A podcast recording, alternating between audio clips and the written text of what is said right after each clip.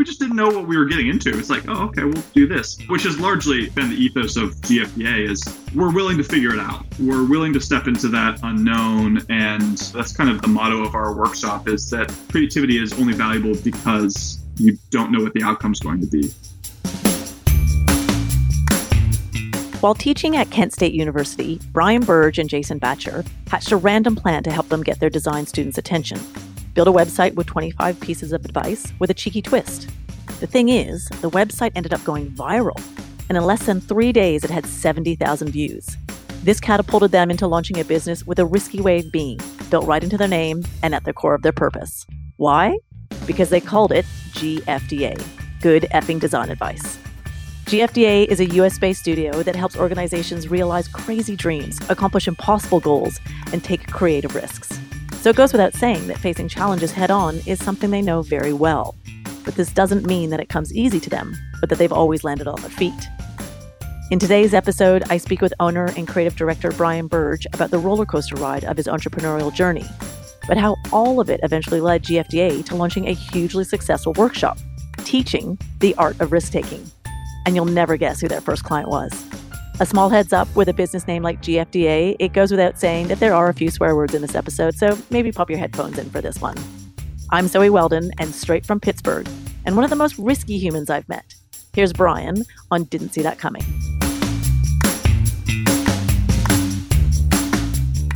Hi, Brian. Welcome to the podcast. Hey, thanks for having me. Oh, so cool. Thanks so much for making the time. For sure. Now, this is always an interesting one to find out because we are all over the globe right now. Tell me, where are you right now? I'm in my dining room in the suburbs of Pittsburgh, Pennsylvania at the moment. It's not particularly glamorous, but it gets the job done. I feel like everyone has a similar story right now. It's all about living rooms, kitchens, and bedrooms where they're doing all their work. yeah, exactly.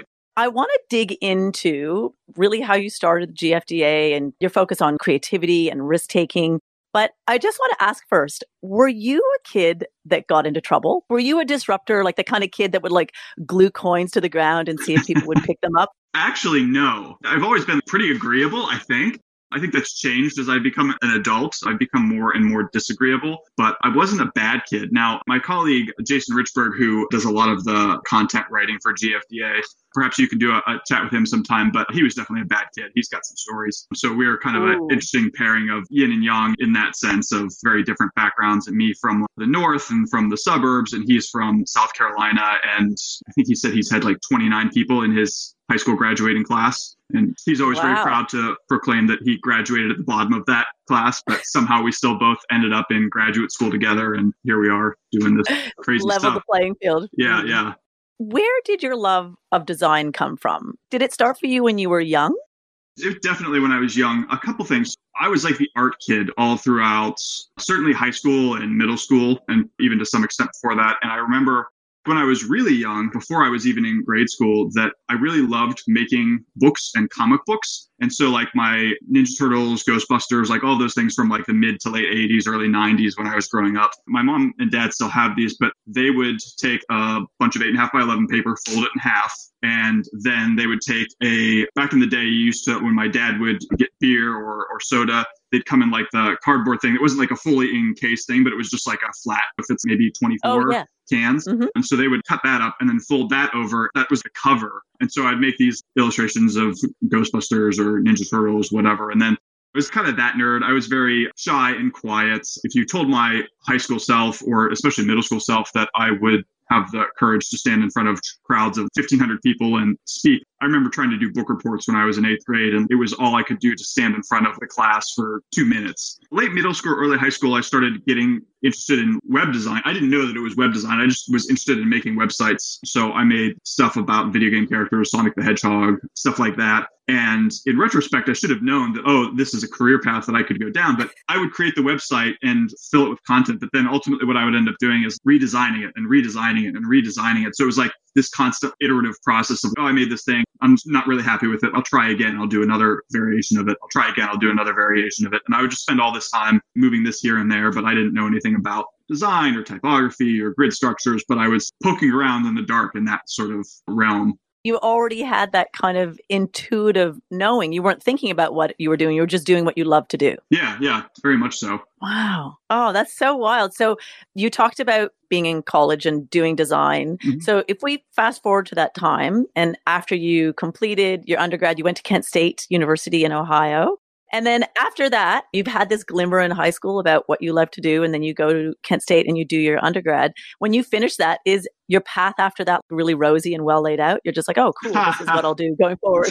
no, not at all. It seemed like it was going to be that way at the time. But I had the great privilege of interning with the top design studio in Pittsburgh while I was in undergrad. And after my first summer there, the owner offered me a job for when I graduated, which was unprecedented. What actually ended up happening was the economy tanked and they were like, hey, we haven't had to let anybody go, but we also just can't hire anybody right now. So that sort of a offer is on hold until the economy Ooh. picks up. And I came back home and I kind of had this arrogance about, okay, well, I graduated top of my class as like one of the top 10 people. I worked really hard. I had this great internship and I made these great connections. And I finished undergrad and I come home and I'm in my bedroom just like when I was 17 before I went to college. And I ended up waiting tables. And then I got an offer to work for a studio in Cleveland freelancing. I was like, yeah, sure, let's make this happen. So I left the waiting job, the serving job,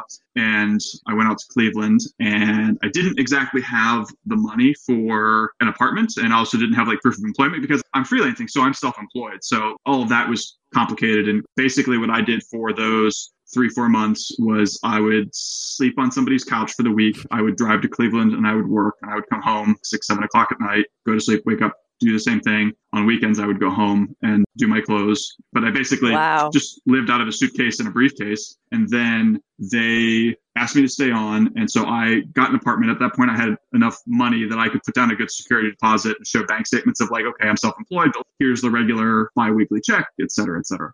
And was it a good check? Are you happy with the amount that you're getting at this point coming Oh yeah, I was school? it was like I had never made that kind of money before. It was okay. Like well above minimum wage even now. So it was just like, oh my God, I'm like an adult actually earning money. Then they offered me to stay longer, but it was a verbal agreement. And they had me finish the project that I was on and then let me go. I finished that project. I sent the files off to the printer.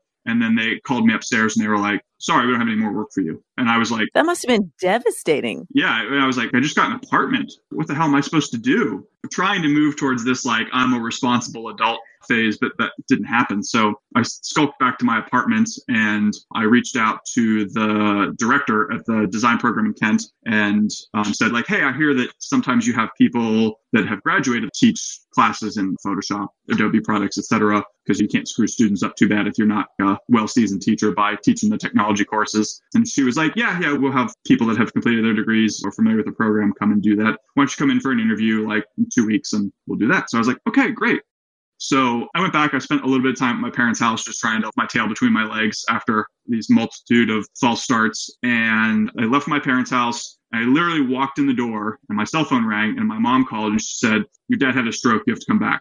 And uh, so I went back for my interview like a week later and ended up getting the job. And so what I ended up doing for the fall semester that year and then a portion of the spring semester is I taught the same class twice and then I would leave Thursday night. I would go back to Pittsburgh. I would spend Friday, Saturday, Sunday, Monday with my parents because my dad was recovering from stroke. And then Monday night I would leave and I would go back to the university and then I would teach Tuesday, take Wednesday off, teach Thursday, go back to Pittsburgh Friday. In the spring, the director said like, hey, if you really enjoy teaching, you need to get a master's degree, kind of like nudge, like you should apply for the master's program here. Okay, so what did end up happening is that original studio in Pittsburgh came back and said they're ready to hire in the fall. And so then I had this decision of, well, it's what I've wanted. Like I wanted to grow up and be a real boy yeah. and like earn money and everything. But then yeah. I think it was two days away from each other. I had received the acceptance letter for graduate school and they said, we're ready to hire. Are you interested? And then I was like, what do I do? I can't even imagine what's going on in your head at this stage. And then you get the magic moment that you've ridden this wild roller coaster. You get the two options. Right. And then how do you choose? How did that happen for you? Did you listen to your gut? What happened in that moment? I had lots of conversations with lots of people about it who I admire and respect like I talked with my, my martial arts teacher, who's always been a mentor in my life, and my parents, and I talked it over with the people from the studio, and they were actually more encouraging of me going to graduate school. And I also remember that was when I met my business partner, Jason Bacher, but he had started graduate school while I was teaching that spring. And so then we were both interacting a lot more frequently than we would have otherwise. And I remember as I was trying to make this decision, standing in the graduate room, I looked across the room at him and I just thought I had this strange feeling of if I don't make this decision to stay here, I'm going to miss something significant with this person and I don't know what it is. I just had the, voice in your head or divine intervention, whatever woo woo thing you want to call it. There was just this overwhelming feeling of mm, this is the direction you need to go. So that was I went to graduate school. Oh wow!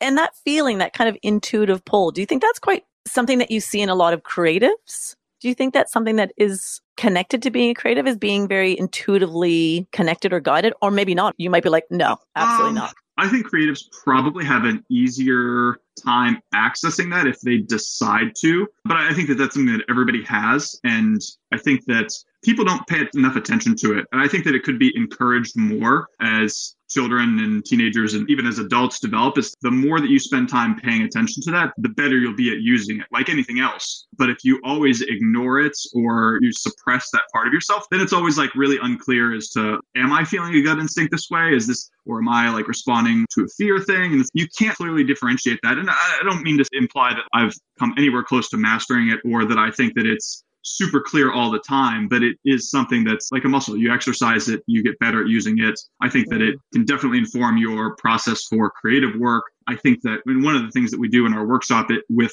this idea is like taking that intuition and how do you apply that to the rest of your life? The way you do anything is the way you do everything. So like if you open this area up here, it's going to flood out into the rest of your life in beneficial ways. Yeah. Well, it sounds like you've taken a lot of that into your workshops, which we'll talk about because I'm really interested to hear how you've brought that into your workshops. But you've talked about meeting Jason, being at grad school. We've talked about GFDA, but for you, was starting good fucking design advice, was it really obvious or did you just stumble into it? No, we just stumbled into it.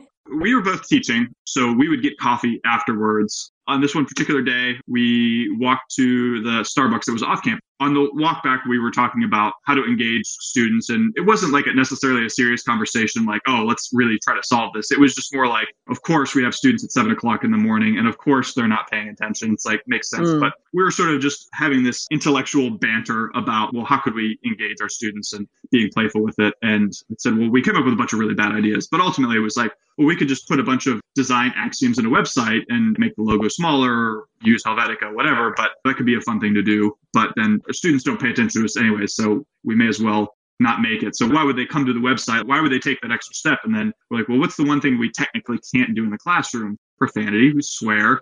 Like anybody who's run out of ideas, we just resort to profanity. Like, oh, that'll work.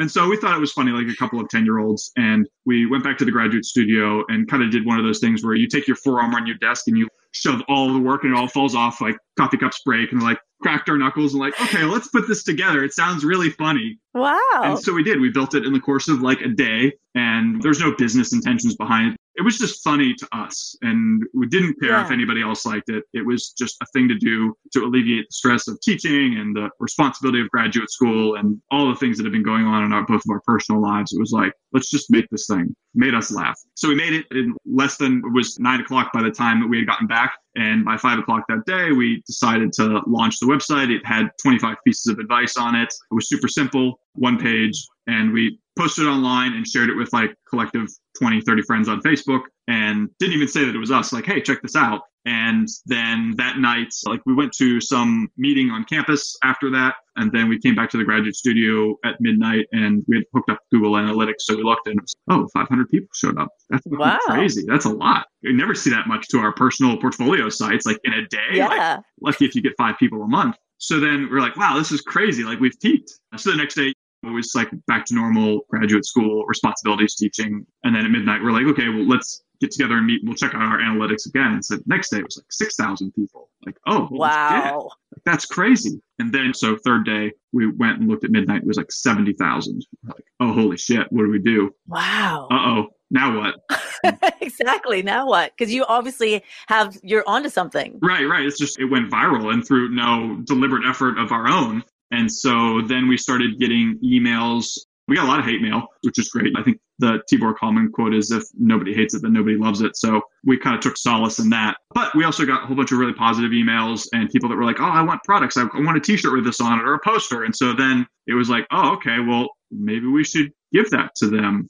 so it took about a week or two, but we built, well, we attempted to build an online store and then failed miserably at that and had a friend of ours, Ricky, cleaned up all the errors that we made trying to build the store. We launched the store, but we didn't have the products, right? We just made them up like, oh, we'll make a poster and a t-shirt. And so we made the poster in InDesign and then made a JPEG of it and put it on the website, faked it like, oh, here's this real poster that we're selling. And we used to give presentations with joke that like we sold people pixels and math because there was no real product. We didn't have money to make product. So we did a pre-sale, which was at the recommendation of my friend Jason, well, my business partner at the time, Jason, and one of his friends. And yeah, so we launched the store and offered product. A poster and t-shirt was the first thing we basically gave ourselves a month for production and we offered a discount on you know everybody that buy during the first two weeks and we made uh, just shy of like ten thousand dollars wow um, and for us it was like for sure. oh we have so much beer money. Like what are we going to do?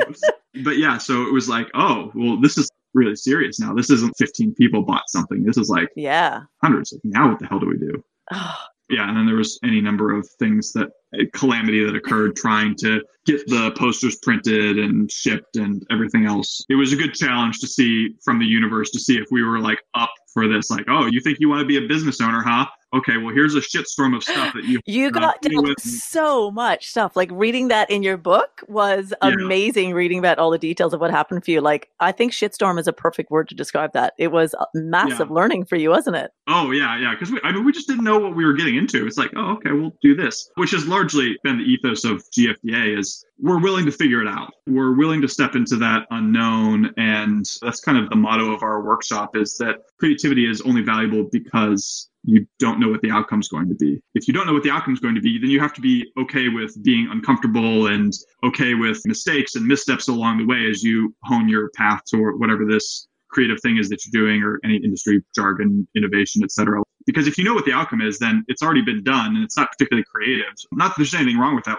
Lots of people have to open donut shops and they follow whatever the data statistical model is. If I put my donut shop next to the Starbucks, Target, Kohl's thing, then this population demographic, I'll get this sort of return. That's all well and good, but that's not creativity in its purest sense or industry disruption innovation. Because mm. I've read from you too, which was quite interesting, is hearing that nothing inspires creativity more than obstacles which is quite interesting because you're actually living that. You're really living that creativity. You're taking massive risks, like everything. And I can see how it all eventuates to the end point of what you're doing, but you're in this place where you are taking massive risks and it's really pushing you to be as creative as possible. And it makes so much sense I would imagine because you're learning so much along the way about failure and about oh yeah. like so much which actually makes sense because that's the word the other favorite f word on your website and everything that you do and talk about is around failure and it, you guys have lived it. Is that why it's such a cornerstone for you? Is because like you've learned through that process?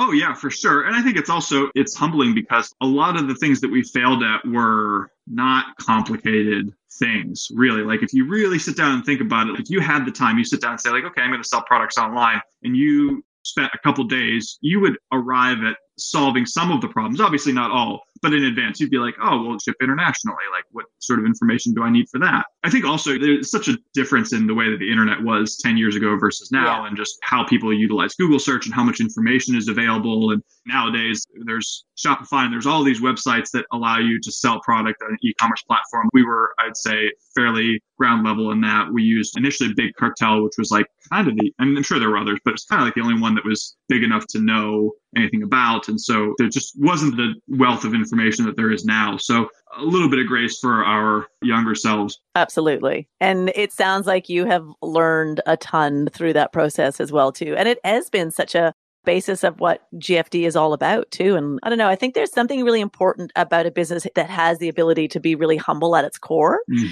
And I remember reading, which I loved, is that you said even like one of your biggest pitches that you gave, you weren't like, you weren't in a suit in an office, like giving this very professional pitch. It was like, it was a much more cash pitch for you, wasn't it? Oh, yeah. When we landed Nike as a workshop client, it was actually the very first we had done some workshops before, but they were very design oriented and they were geared towards college graduate students. We had been giving lectures and then somebody said like, Hey, do you do workshops? Would you be willing to work with our students for a weekend? We're like, Oh, I guess this is another thing that we could offer. And so for two, three years, we had done design workshops and they were good. We always got positive feedback from them, but they didn't feel particularly unique to us. And we also kind of felt like the topics and information we were covering, like students responded to it, but it was like the same information that they should have or would have been receiving from their teachers. Maybe they just thought like, oh, here's these cool design guys that swear a lot. I'll listen to them more. Or maybe we would just like anything in learning, somebody just says it the right way that someone else has been trying, like your teacher's been trying to explain to you for like two years, and then somebody just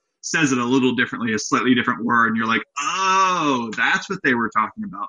So I think that there was that quality to our design workshops previously, but we did start to feel like, okay, well, we're not practicing graphic designers day in and day out. It is a component of what we do, and we're certainly formally trained in teaching and we've got clients, but it doesn't feel like unique to GFDA. So we kind of beat our heads against the wall for six, nine months trying to figure out like, okay, well, if we were to do a workshop that was uniquely GFDA that no one else was really doing, like what would that be? We eventually came on this idea of our whole background and experience has been, as you said, failure and taking risks. And yeah. kind of looked around on the internet and like no one's doing workshops about risk taking, at least in terms of like its application to creativity. And we said like, okay, well, there's the art of risk taking. No one else has that name. Let's use that and we wrote a paragraph and put it on the website. We didn't decide on any exercises or whatever. Just like, here's this idea. We'll put it up there and see if anybody bites. Wow. And we get this phone call. Like I was visiting a friend. I was like on like a working vacation. I was visiting a friend in Louisville and he's like got a pool and we're drinking margaritas. And I get this phone call. I'm standing in his kitchen with my swimsuit on, like, hello.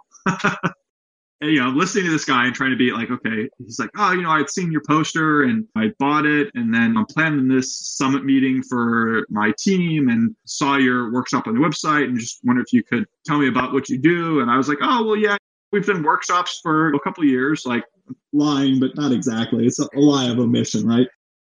Massaging the truth. Right, exactly, exactly. I said, but typically we'll customize our workshops for our clients, which ultimately ended up being true, but was a bit of, I don't know what the hell we're going to do. So I asked him like what he was looking for and needed. And I was like, oh, that's all exactly the things that we do.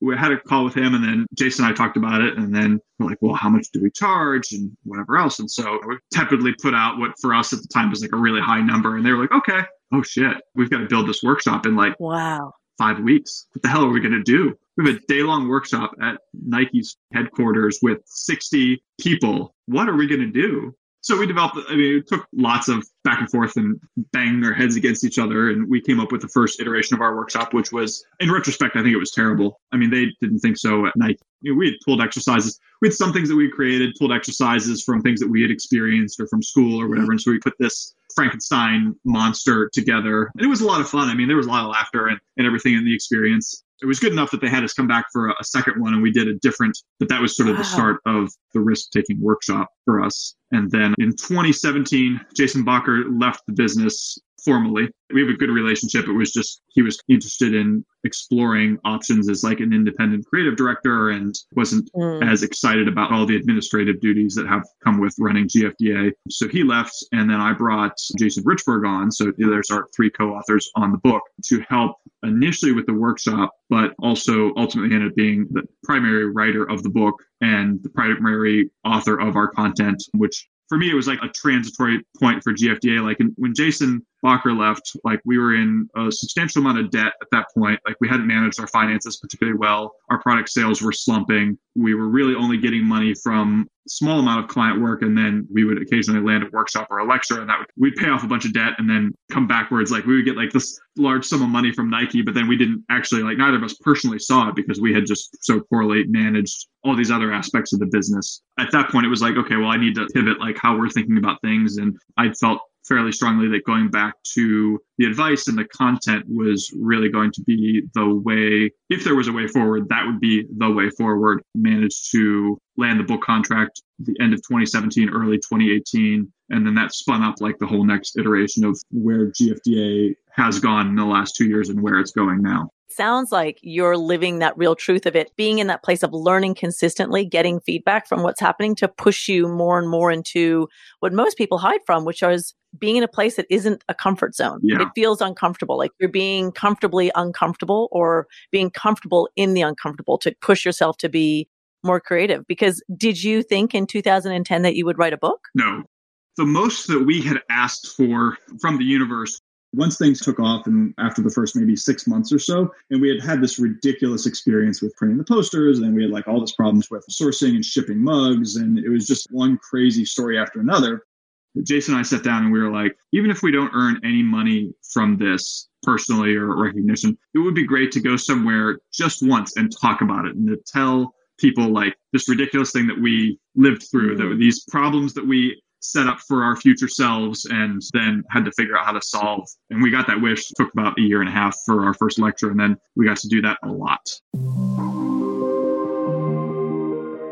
Art of risk taking as a workshop is fascinating because for me, you're doing this not just for creatives anymore, because that's the thing that you pushed into. Mm-hmm. You started connecting more with people who are entrepreneurs and you've said like the military and yoga teachers and your community of people that you're connecting with is a much wider audience. And now you're doing this workshop to help people to what it sounds like to become more comfortable with the uncomfortable. Mm-hmm. And I think that Ren, it comes to like taking risks that I've always thought that that was something that you gradually have to learn over time, but you're teaching this in a short period of time in a workshop without giving away the workshop. What is the process like for doing that? Unlike the first couple iterations of the workshop that we had done like with Nike and some other clients was like okay like how can we really make this a meaningful and a much deeper experience it has to be fun and engaging but then how can we aim for at least some form of personal transformation as a result of this experience. Some of those ideas were very well thought out and deliberate, and others were just spur of the moment ideas that made us laugh. And then we sort of would reverse engineer, like, okay, that's a really funny idea for an exercise, but then how can we make that a meaningful experience? And how can we talk about that? And how can we show the relevance of this abstracted experience to somebody for their personal and professional life.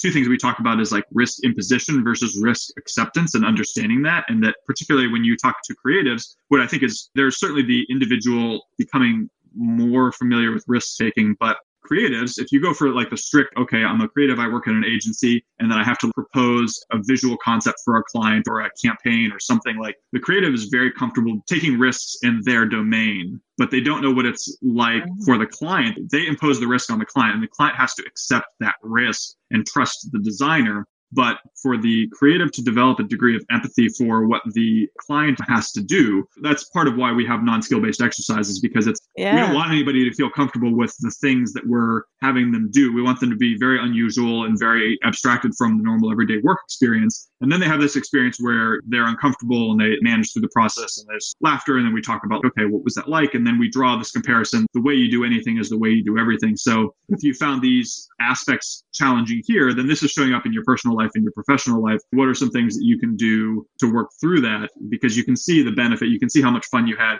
you can see the really smart ideas that you came up with and how you work through that process.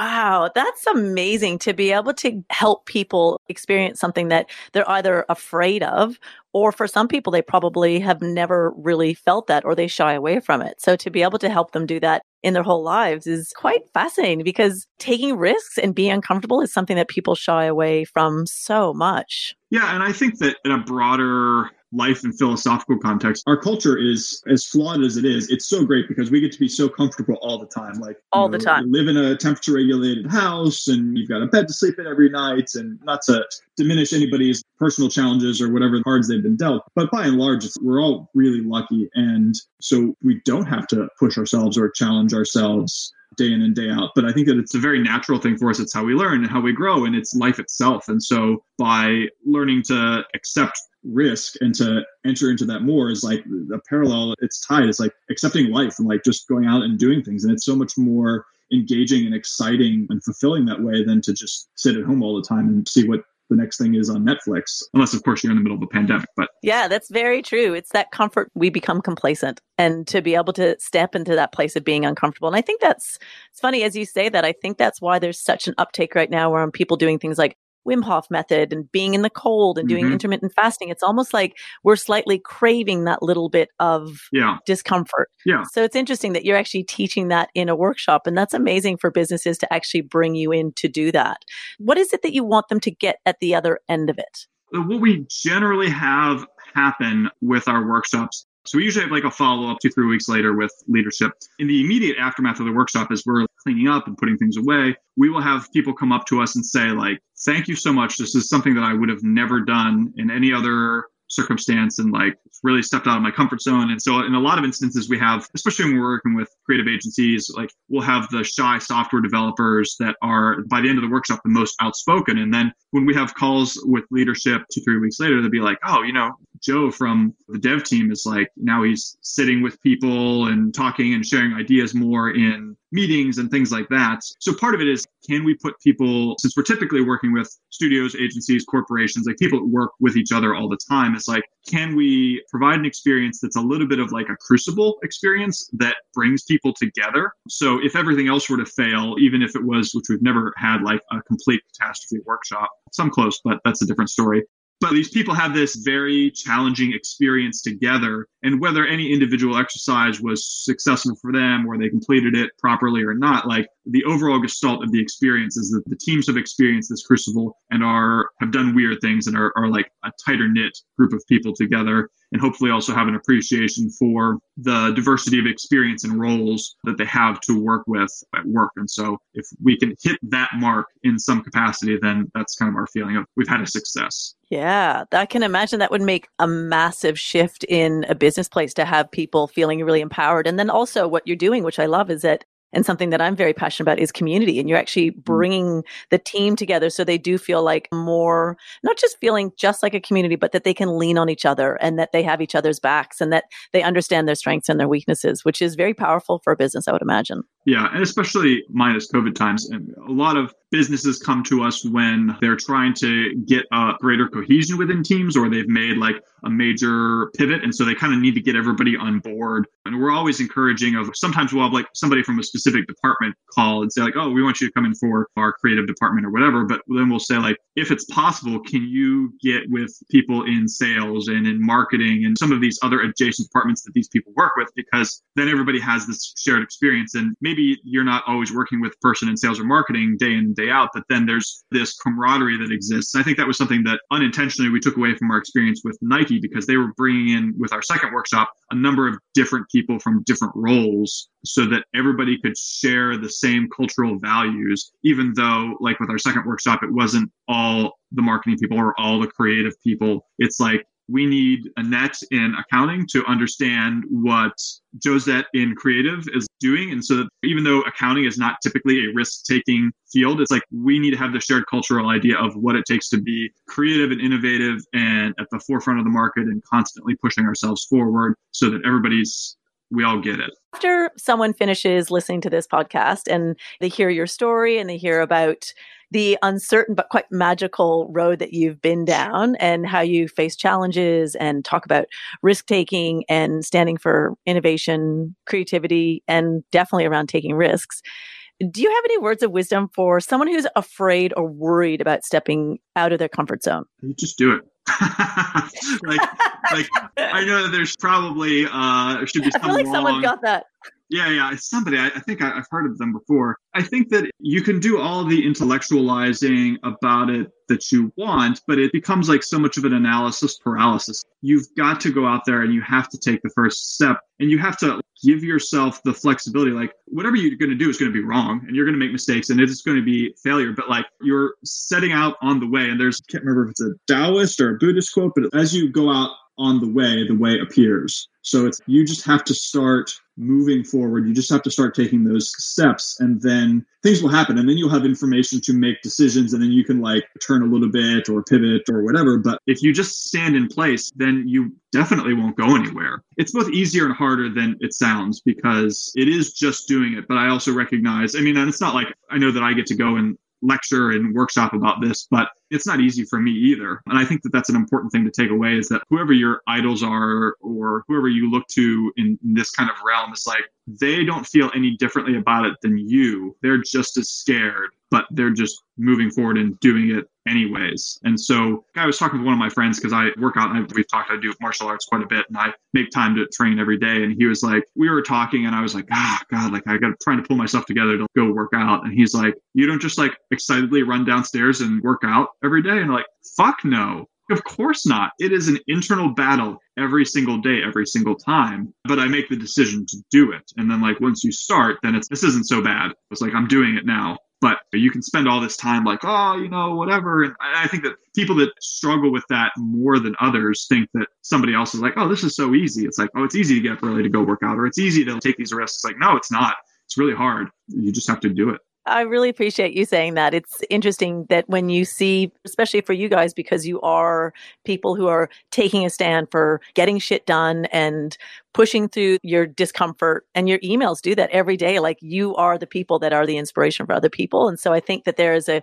misconception that you're just out there like, this is all so super easy. It's great to hear that you are also someone who is just pushing along as much as we all are. Absolutely. I mean, that's why that content works is because it comes from a place of experience, not from a place of superiority or, or, anything like that. It's it is the daily struggle that we contend with ourselves. And a lot of ways we're always writing for our audience, but it's from our lived experience. It's just that's how we do. Also, like to add on to that, we've been privileged to meet all sorts of really amazing people, famous folks in the design industry and entrepreneurs and so forth, and been in some cases it's just in passing in other cases it's much more intimate like maybe you've had dinner with them or phone calls or mentorship or whatever and you meet these people that are your idols and they're like oh yeah this is really fucking hard for me too and you're like oh thank god so it's i don't care who it is i never had a chance to meet him but i'm sure if you sat down and you had an intimate conversation with steve jobs or somebody like Jony Ive i'm sure that they would tell you the same thing because i haven't found anybody that's like oh yeah it's fucking easy like i got this on lockdown what's your problem like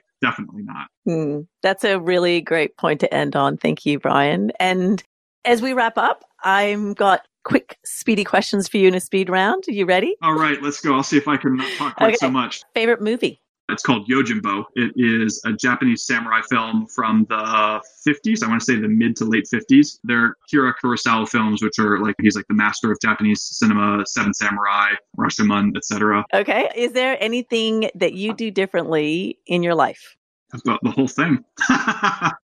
I can't do anything right. would you change anything or just keep it all the same? No, I would keep it all the same. Fill in the blank for me. Being creative is difficult.